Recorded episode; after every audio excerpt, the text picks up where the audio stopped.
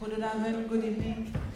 My name is Claire Diao. I'm a French and Burkinabe journalist, and I'm here to moderate the Q&A with Ezra Edelman. Thank you for staying the whole day, for the one who stayed the whole day. Thank you for the others who dropped in.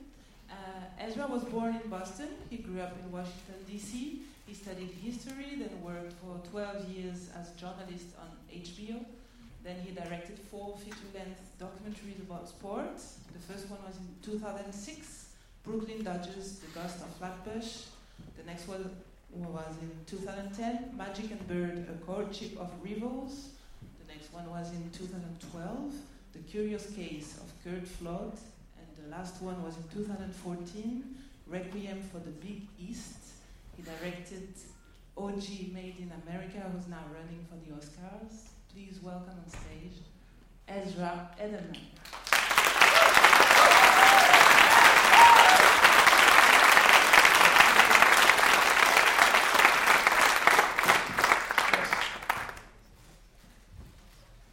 So, you see, there are people. You guys stayed. Impressive. Yeah. At the beginning, we think seven hours that long, but when we're staying, it's like be 10 hours or 12. That's really Let's not push it. uh, let me know. Um, where were you in 1994, and how did you first meet O.J. Simpson case or O.J. Simpson figure? Uh, well, I've known O.J. my whole life. I mean, in reality, I was a, a football fan as a kid. I had older brothers who were football fans, and if you still to this day, if you walk into my parents' house in Washington, D.C., there's a photo of my two brothers, and they're both wearing football jerseys, and one of them is wearing an OJ jersey. And so he was someone that I watched on TV in the Hertz commercials and in TV and movies, and so he was always a part of my life. And, you know, it was no different than in 1994. I was in college, I was at home for the summer. Um, some friends were coming over to watch um, the ba- a basketball game, the NBA Finals um, which takes place in June. It was the, the Knicks were in the finals, which it doesn't happen very often. And so friends were coming over to my parents' house, and then we turned on the TV, and there's OJ and the Bronco, and it was surreal because I, like everybody else, thought uh, I don't. There's no way that that guy could possibly be involved in that thing. And so I watched it for a couple hours, and then I wanted to go watch the basketball game, and that was that. I forgot about it. And so, you know, and then next two years happened. So you directed various documentaries on sport. What interests you on, let's say, sports career or sports hero and what's happened to them? Uh, well, none of my films, frankly, are really that much about sports. If you watch them, they're rooted in the world, but they're all about um, sort of politics, race, um, and they're actually everything but what goes on on the field. So I guess that's not what interests me that much. And so technically, as this is a film that um, was commissioned by ESPN, which is a sports network, people would go, "Oh, is a sports documentary." I don't think it's a sports documentary. So when you came out with this story, will uh, and you contacted a few people because I know it's a huge work you've done. Uh, were they like, "Hell no, not this story again," or "Well, thanks mostly, for doing"? Mo- no, mostly, hell no, I don't want to talk about this. Um, but you know, first of all, I want to say. Uh, the producer of the film, Caroline Waterlow, is here if she can stand up because she's the one who, along with me, had to endure this for a couple of years. Um, and uh, yeah, she she knows more than anyone else how hard it was to get people to talk because you know having lived through this, having some of them been on TV every day and been a part of this trial, which was such a cultural fascination, um, and some of whom were came out on the losing end. Um, people just don't want to revisit this. Um, and some people hadn't talked about it for 20 years. And so we spent months, you know, trying to just um, get a meeting with somebody, have a conversation face to face to let people know that the story that we were telling was uh, much more deeper and, and wider than a story about a murder or a story about a trial. That really what we were hoping to do was tell this story about this city and about the country um, and had a lot more to do with you know factors outside of the courtroom than what took place inside the courtroom. And you know, in, in many ways, that it's history. that they're a part of. And you know, I think that was an argument that some people were thankfully swayed by. In the movie, there is a Time cover called uh, O.J. Simpson, an American tragedy, but you call it Made in America. So, do you think there is a link, or what did you want to say about this title? Um, well, the title, I'm going to have to give credit to another one of our producers, Tamara Rosenberg, who is French. So she she appreciated uh, sort of who OJ was as a character and, and got it right. I mean, look, everything about this story, um, you know, as far as OJ and how he came to be, you know, in the time where you know where he's from, to where he went to school, to how he became famous, and the path that he took, to what happened in terms of our fascination surrounding his, you know, the, the trial in 94, and 95, to even, you know, the last sort of, you know, more farcical, surreal saga at the end. It's only in, America, it could have been only in America, but I don't know how many people you know uh, know Don King. He has a patent on that, but he, uh, but it's made in America. Only, uh, only in that country could a story with this. It's it's that weird and rich. Um, could a character of, of OJ like OJ be created? So that's why it's made in America. I'm sure there are a lot of question or reaction. So if you want to talk. Yeah, we'd like to know. Uh, wait, just wait for the microphone, it's coming. Because there are people upstairs. I'm very, I don't know his name, I can't recall his name, but I'm very curious what happened with the black prosecutor. Uh, Chris Darden. Um, Yeah. He has his own firm now. Um, he was an example of someone, um, I guess, obviously, who did not want to participate in the film. Um, and I tried desperately to, to get him to participate. In fact, there was four main people in the prosecution, and I was, you know, very aware that it would have been, it was going to be difficult for um, to get any of them to talk. And he was the one person, if I had to have one person, that I really hoped would be in the film.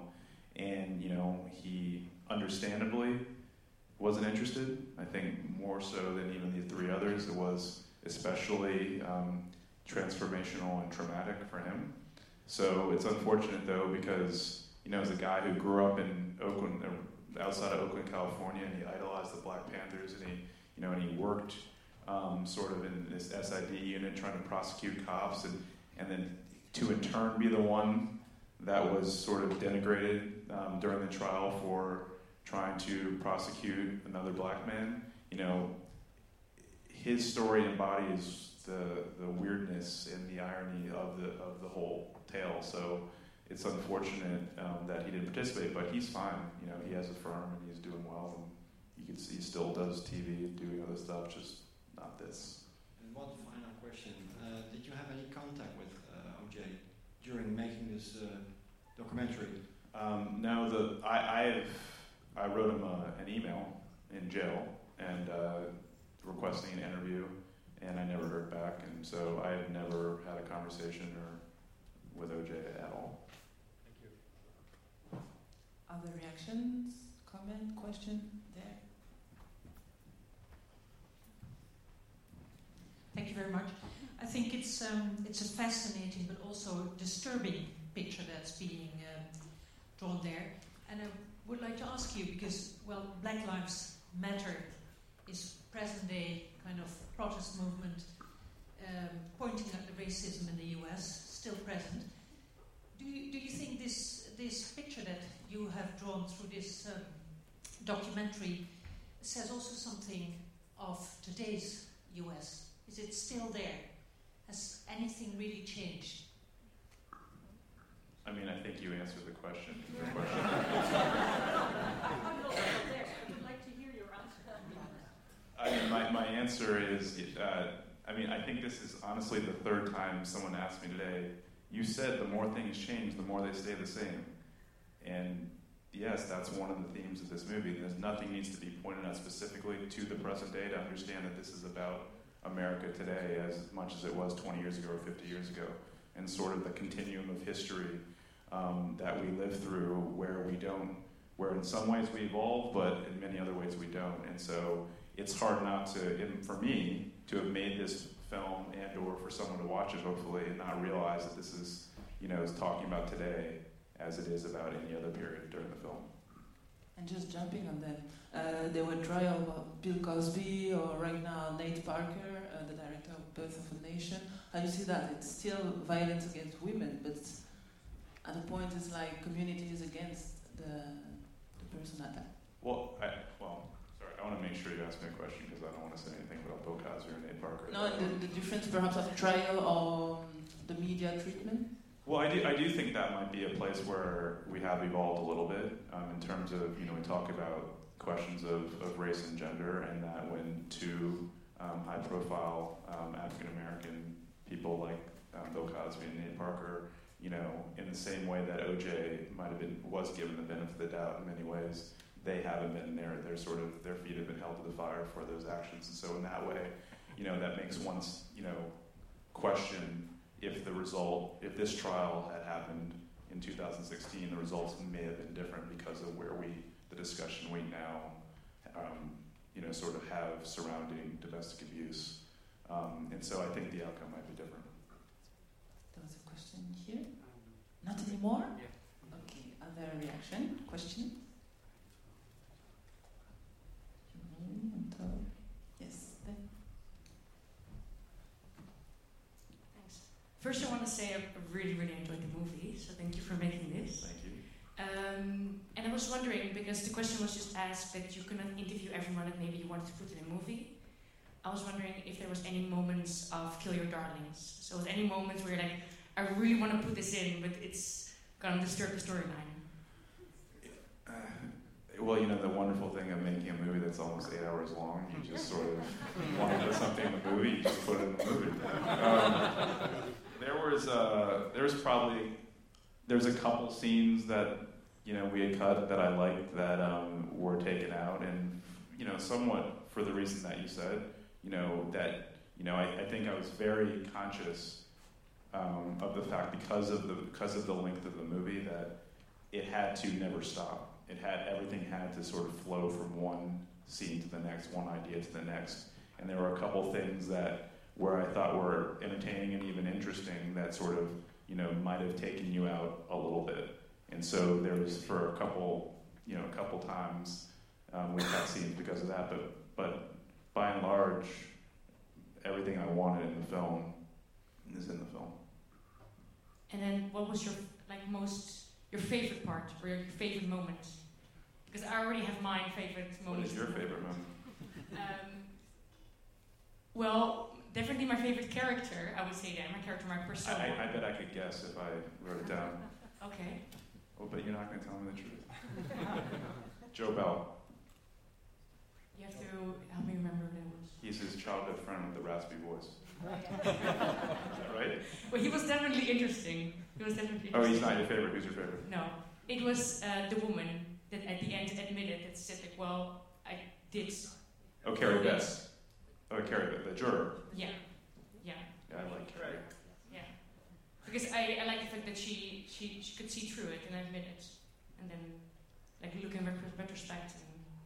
Well, it's it's. I'll tell you my favorite. I mean, it's interesting to say about Carrie because you know we there's 66 people in the film, um, and we interviewed 72 people, and it's one of those things where considering the you know that amount of people, how long the film is, you can say to yourself then, well, if this one person weren't in the film, probably wouldn't matter.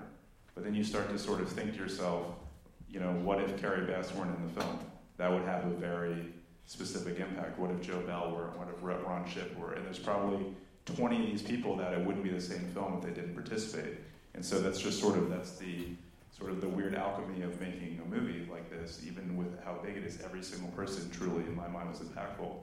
Um, but to answer your question on my favorite part of the movie, I think my favorite part of the movie is um, the scene in the last part you just watched with the radio host Wendy Williams, um, where OJ goes in there and she's sort of skeptical one interviewing because she believes guilty murder, and then by the end of that dynamic, you know, OJ has her, you know, eating out of his hands, and like that to me, just sort of the power of his charm, um, and you can see that, you can see the effect he has on people in this very short dynamic, and for some reason that that always gets me because it really speaks to what you know, sort of ha- the power of celebrity and what we're willing to forgive when faced with that um, charisma. And so that scene always gets me. I think there. Uh, wasn't there The an microphone is there, sorry. wasn't there an outrage in America when he was sentenced for 33 years because that was a bit steep, of course, and I couldn't understand it. Uh, America always claims to be the biggest democracy in the world, and this was just getting back at him. Well, considering there was a much greater outrage when he was acquitted for murder 20, you know, 13 years earlier, I don't think people really cared.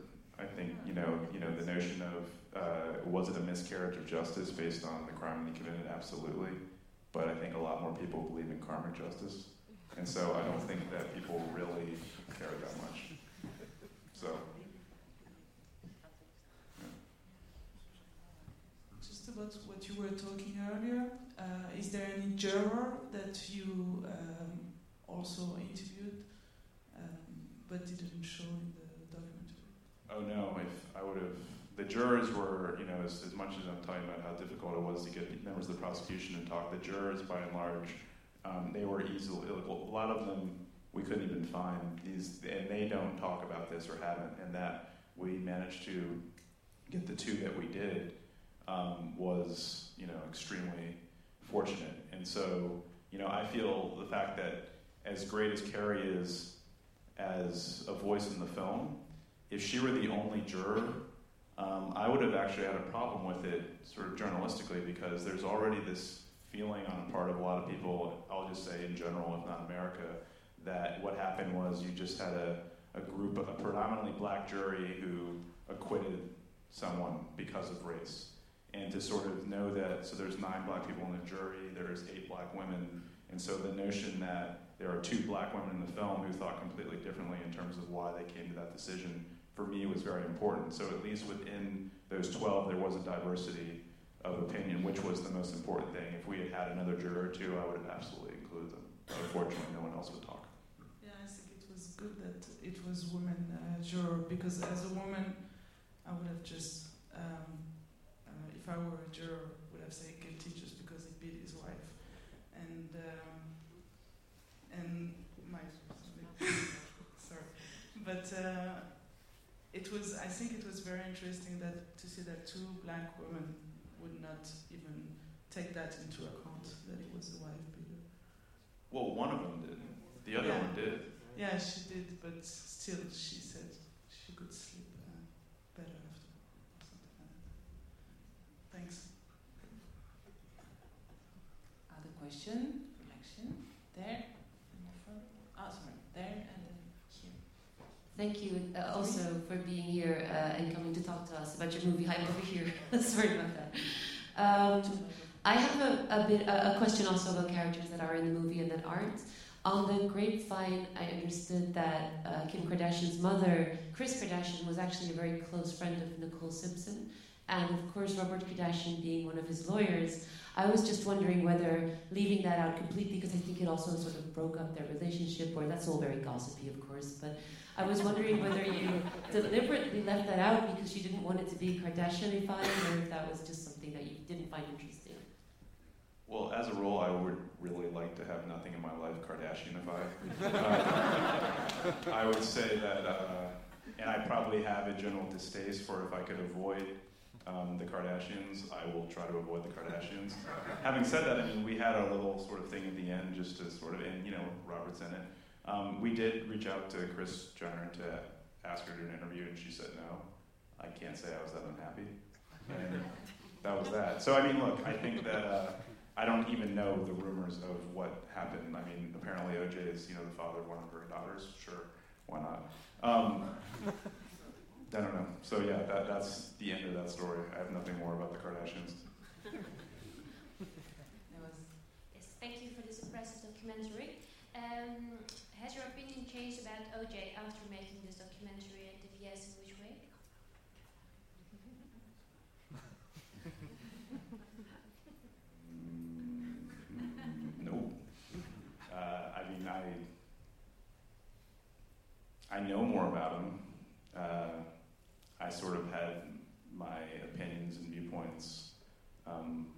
I started doing this about sort of the crime itself. Um, I guess you know, honestly, I just and it's even though I already had certain opinions, I if it's possible, I'd probably like them less, if not much less, after making the movie. Um, but without going into any more detail than that. There was a question here. Front.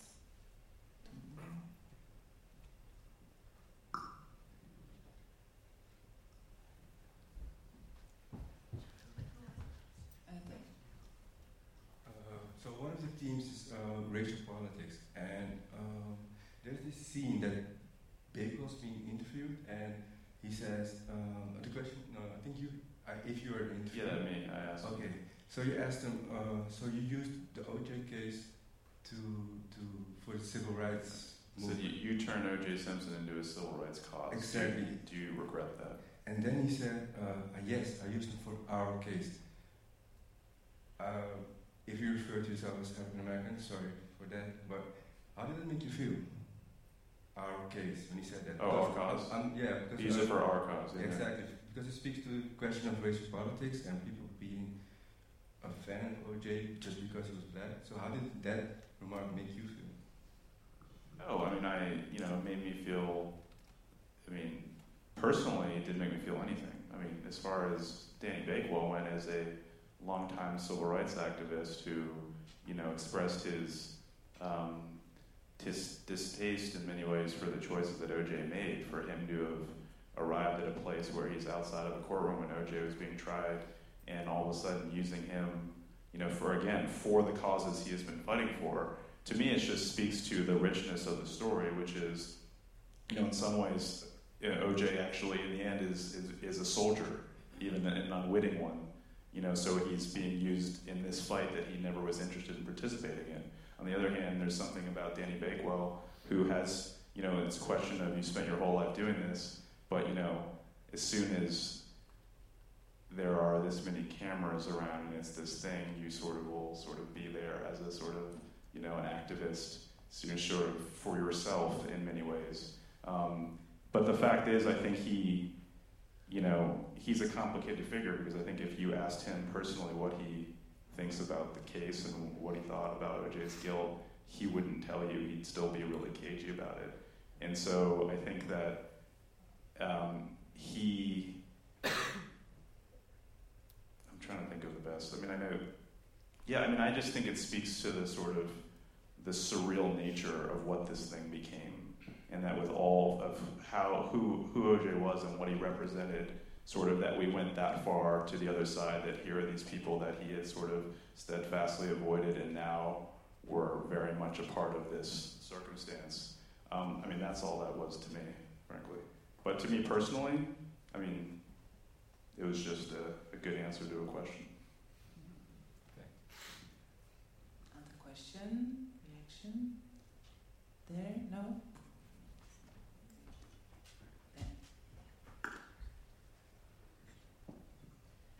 Um, I'm trying to phrase it well, but do you think that um, using this case as a platform for the for the civil rights movement to like fight their their cause, like he said, that it might have hurt it because it was more of a crime of retrib- or uh, verdict of retribution instead of the real injustice that that was going on?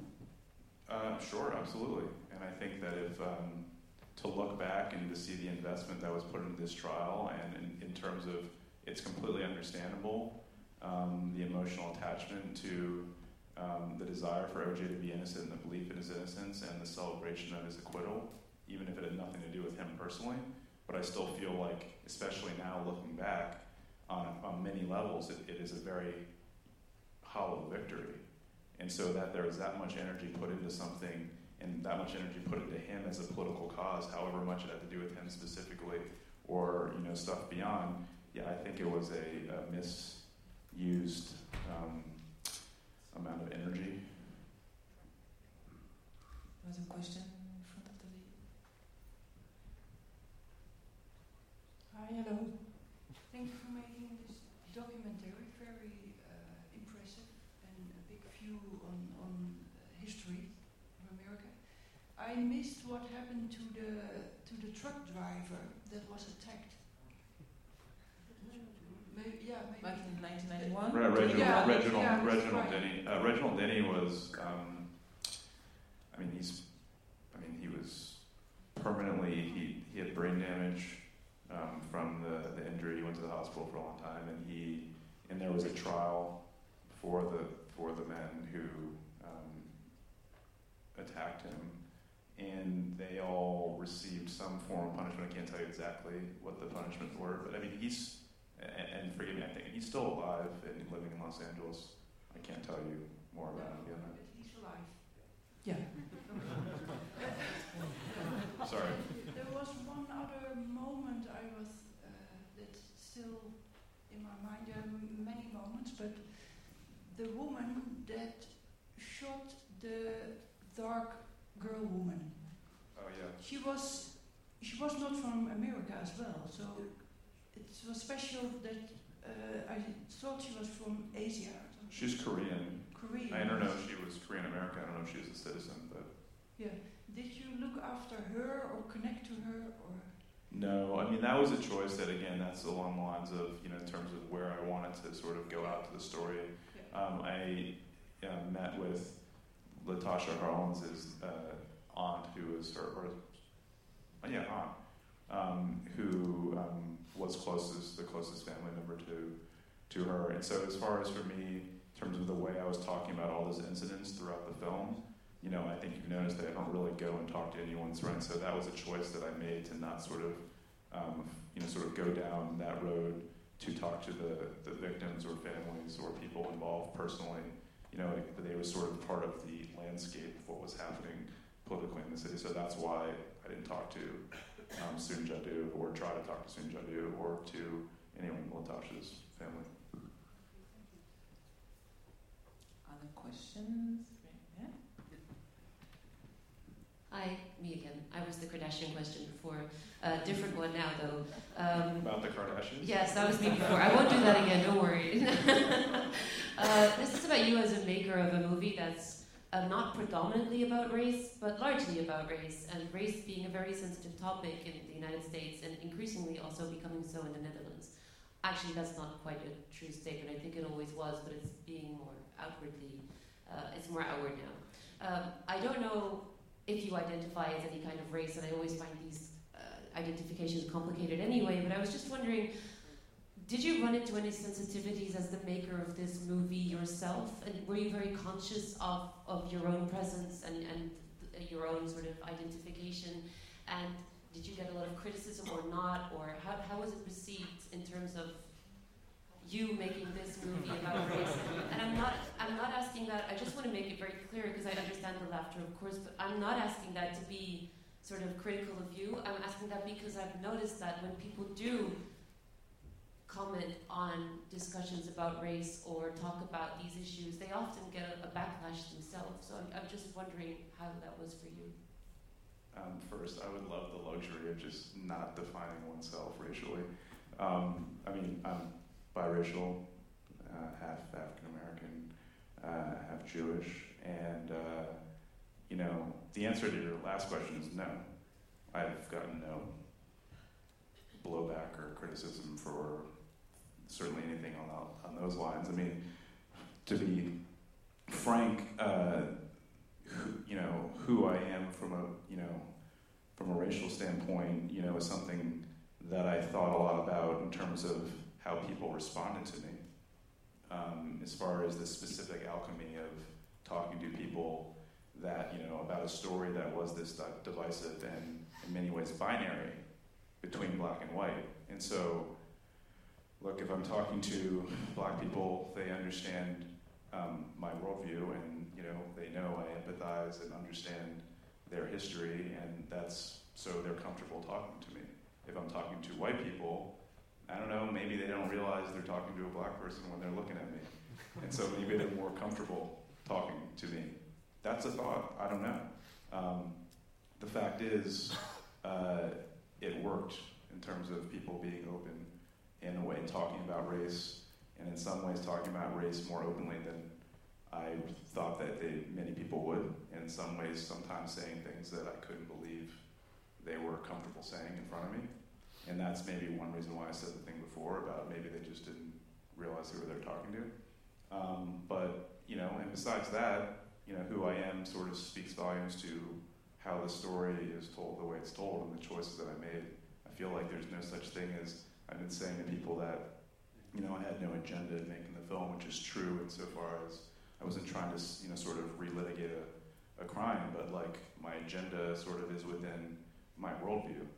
And so when I looked at this story, this is what I saw. This is what I saw in terms of um, why people arrived at the opinions they had and why people were so entrenched in those opinions. And if there's a way that I could look at each side and understand and empathize both sides on both sides and then let people speak for themselves and maybe you watch this film as long as it is and you take yourself through this emotional journey and you come out on the other end. And you know again it's apt that this is being um, shown as part of a program called shifting perspectives because that's the point.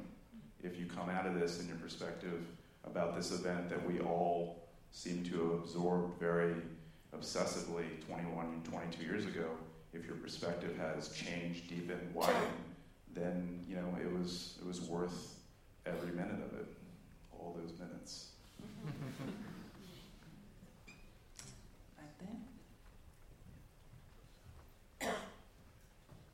Hi.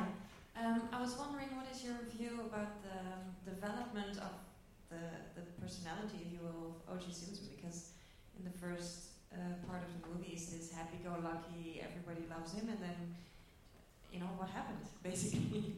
What's your view about that? I mean, I think what happens in the movie. No, I know that, but I mean, how how did he go from? I know, no, yeah, I know what happened, but how did he go from being a happy, uh, you know, all-American superstar, um, yeah, and committing yeah, to slaughtering his wife, basically. I mean, that's the million dollar question. I mean, that's the why you guys sat here for 13 hours today, however long, because it doesn't make any damn sense. You know, it's like, you, you know, it, you know, how does a guy who has it all end up doing that? I mean, the, you know, it's like up to you as much to make up your mind about this as it is for me to tell you.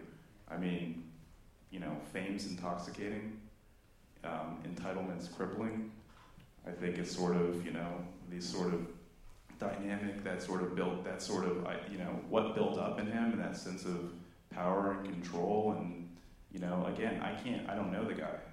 You know, all I can do is sort of offer the story that I offered, and hopefully you get a sense of maybe why that happened. Maybe you have a better understanding of how this was possible. You know, a man in a story that on his face makes no sense. But if you live with them and you look at it a little, a little more closely, you might get an understanding of how that was, how he was capable of, doing that. And so, you know, I don't know that I know that much more beyond what you would have, um, what conclusions you would come to having just watched the film. Talking about movie making, uh, there is a great variety of materials in this movie what did you start from and did you do everything at the same time or different periods on different like archive collection or interview um, i mean i think first with something of this that's this massive i mean you know before you do anything before i did anything i just tried to get my hands on everything i could read to sort of figure out what the story was and what this history was and try to make connections on my own before i ever thought about you know what to do archivally. Um, having said this, I knew the film was going to be based primarily in these voices and in archival footage. Um, and so, you know, that's always a chicken and egg process of, you know, these people you want to talk to based on, I'm, I'm very story driven. And so I'm trying to basically figure out the beats of the story and the narrative and frame it for myself before I go out and talk to people. And especially in some, you know, as you said at the beginning, with a story like this where people are reluctant to talk, it's even more contingent upon you to have thought this through completely. So when you call these people up, who have been called up hundreds of times by people, you really have a sort of deep, nuanced take on what you're trying to do. So fundamentally, the interviews and the story comes first, and the archive sort of serves, um, you know, the narrative. But then you, you ultimately, and this is where Caroline's incredible, um, and our producer Nina Krstic, who's our archival um, Maven, I mean, they find, you know, they, they come up and find this incredible material that can also drive what you end up doing create stories and themes unto themselves. So it works both ways. Now, also with this, you invariably come across things that there aren't, you know, there isn't footage for it. And so then you just have to figure out a way to convey the story in a different way, be it the story of OJ, you know, playing craps in the bathroom and talking his way out of the principal's office in high school. And so it's like, oh, we have to shoot some form of a reenactment, which is not something I'd ever done, but you know, you figure it out. Or I want to convey the city of Los Angeles and the separation and what this sort of the landscape looks like. The best way to do that is through this aerial footage. And so that's something that you arrive at however many months into the process because you know that's an element that's going to be um, just key to understanding the landscape um, in which the story is taking place. So it's kind of all over. So how many time for the entire shooting, editing, and uh, releasing? Uh, well, the whole thing was about two years. So worked hard. we, we all worked hard. Yes. Other question, reaction? Yes.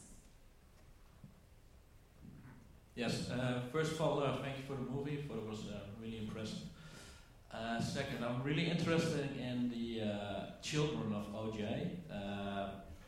Uh, well, they, I didn't see any interview with them, so I assume that they uh, didn't want to participate in the movie.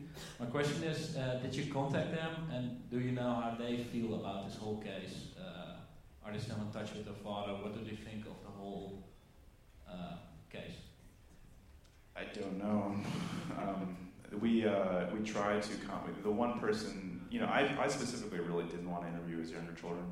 Um, I feel like they've been through enough. Um, and, uh, and so, strangely, um, one of our producers did have a conversation with his younger daughter, Sydney, who wasn't very happy that the film was being made, not surprisingly, just because this is her life and it's her family and it's being dredged up time and time again. Um, she didn't really, I think that how that even conversation happened was very strange. I think she generally doesn't engage with any of this.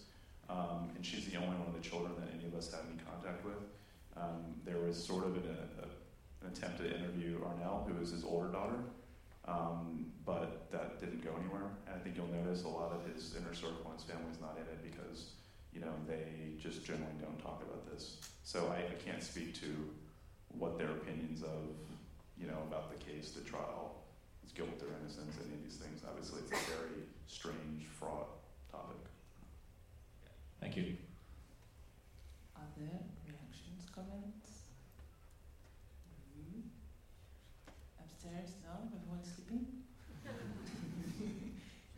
Uh, regarding this shifting perspective, we know there was Brexit, there is Trump, there is the extreme right wing uh, winning or more and more famous in Europe, and uh, there are a few documentaries in the US right now. Uh, 13th by Ava DuVernay, and I Am Not Your Negro by Haitian director Raoul Peck. Do you think that the end of President Barack Obama had an influence on all those topics coming out?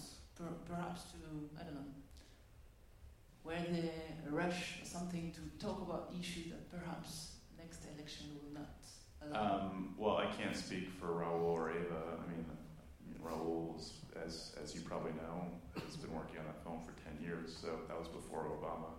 Um, and I know how I was working, which was not with any under like sort of who was in the White House would not have changed this story.